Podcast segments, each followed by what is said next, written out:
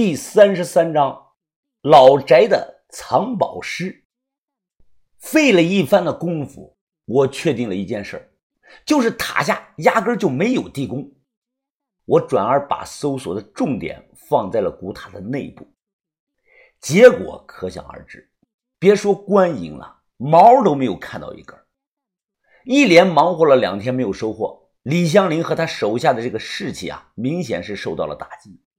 我知道再这样下去，这帮人可能不会听我指挥了。于哥呢也劝我，算了，于峰，要真有宝贝，咱们这么找早就找到了。听了于哥的话，我也想放弃，但一种直觉告诉我，绝对有东西，只是藏在哪个地方啊，尚未被人发现罢了。我不死心，于是呢又跑到富德村，找到了老头。刚一见面，这个老头似乎是看出了我的情况，他笑着看着我：“ 呃，怎么样啊，年轻人？你找到银子了没有啊？”“啊，大爷，我再跟你打听个事儿啊，方家有没有祖宅啊？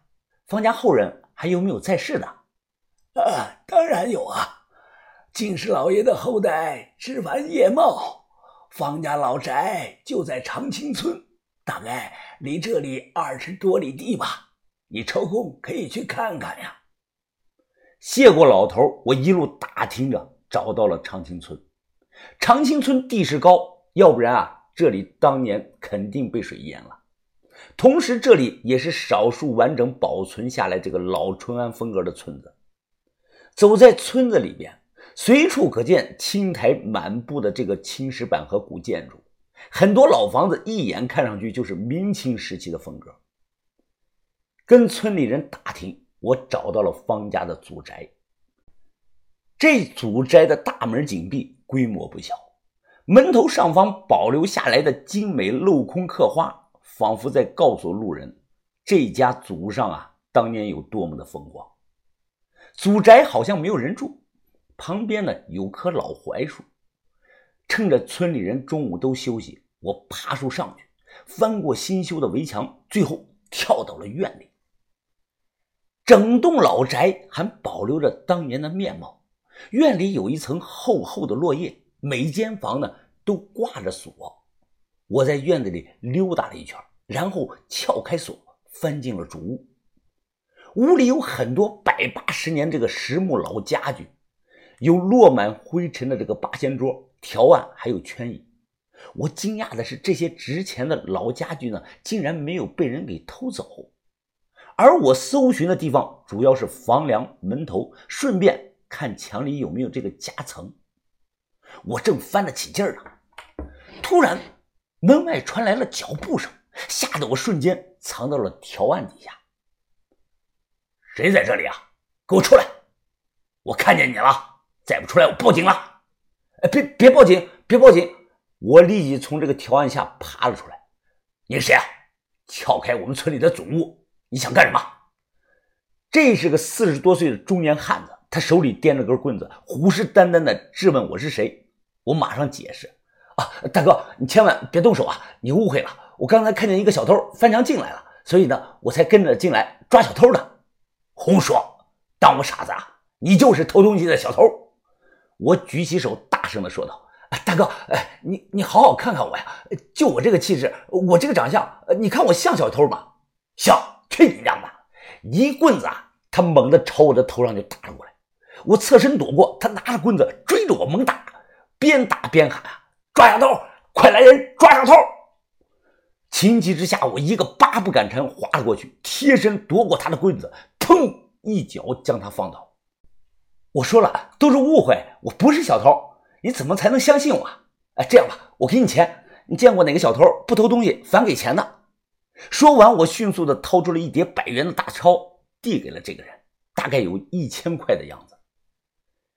你你不是小偷，你早说嘛！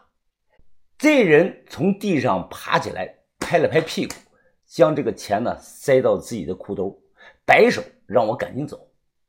聊了两句，我知道啊，他是长青村人。他是方家后人，每月花钱雇佣帮忙照看老宅的。看我问这问那的也不走，他忍不住小声的说：“我说你这个小子你偷东西就不能半夜趁着我睡着了再来偷啊？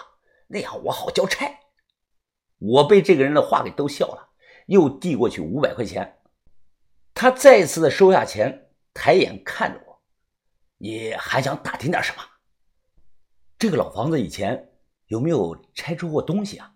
比如银元宝、金元宝什么的？”他想想，挠挠头：“呃，没有。”方家后人几十年前就不住在这里了，不过这里有个小阁楼，听说以前在阁楼顶上拆出来一个金棺。什么金棺？啊，没错，纯金打造的，有几斤重呢？好像是他们方家祖上人藏的。那个小阁楼还在不在啊？他随手指指说还在。那你带我上去看看吧。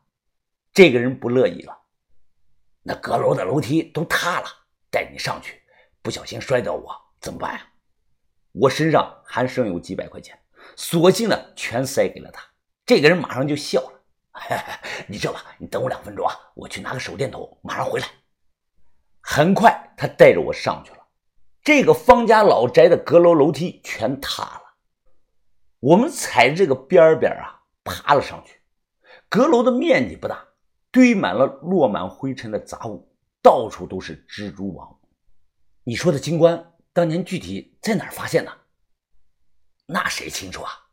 呃，大概可能大概就在那块吧。他指指一面墙，我找了个东西开始砸墙。他在旁边就说道：“哎，没东西了。听说当年方家后人发现金棺后，把这里所有的墙都砸了。”现在看到的这几面墙啊，都是后来新修的。我当作没有听到，自顾自的砸墙。也是运气好，我砸了一会儿啊，突然看到这个墙里隐隐约约的露出了一个毛笔字，墨迹早干透了，应该是很久之前有人写在墙里的。我马上管这个人要来手电筒，怼这个墙上的窟窿啊，朝里看，那不是一个毛笔字。那是一排毛笔字，由于时间太久，我隐约能看清楚写的是什么。看过之后，我摇头感叹：这个方卫寻不愧是进士老爷的出身，他当年藏下的那批官银，估计是怕被子孙后代挥霍一空，所以才来了这么一出。我认为这应该是指引其后代找到银子的藏宝诗。全篇不过十几个字，他是这么写在墙里的：“塔对塔，尖对尖，后人找得到银子一万八。”我当下笑着心想啊，方老爷子，你真是个文化人啊！你他娘的手里有银子，不直接传给你后代子孙，还自己搞个藏宝埋银这套，这下完蛋了吧？那些银子，我向云峰就笑纳了。塔对塔，尖对尖，谁人找得到银子一万八？真是白绕了一大圈啊，还费了这么多的力气。我反复的默念了十几遍，心里呢已经有了初步的答案。这难不倒我。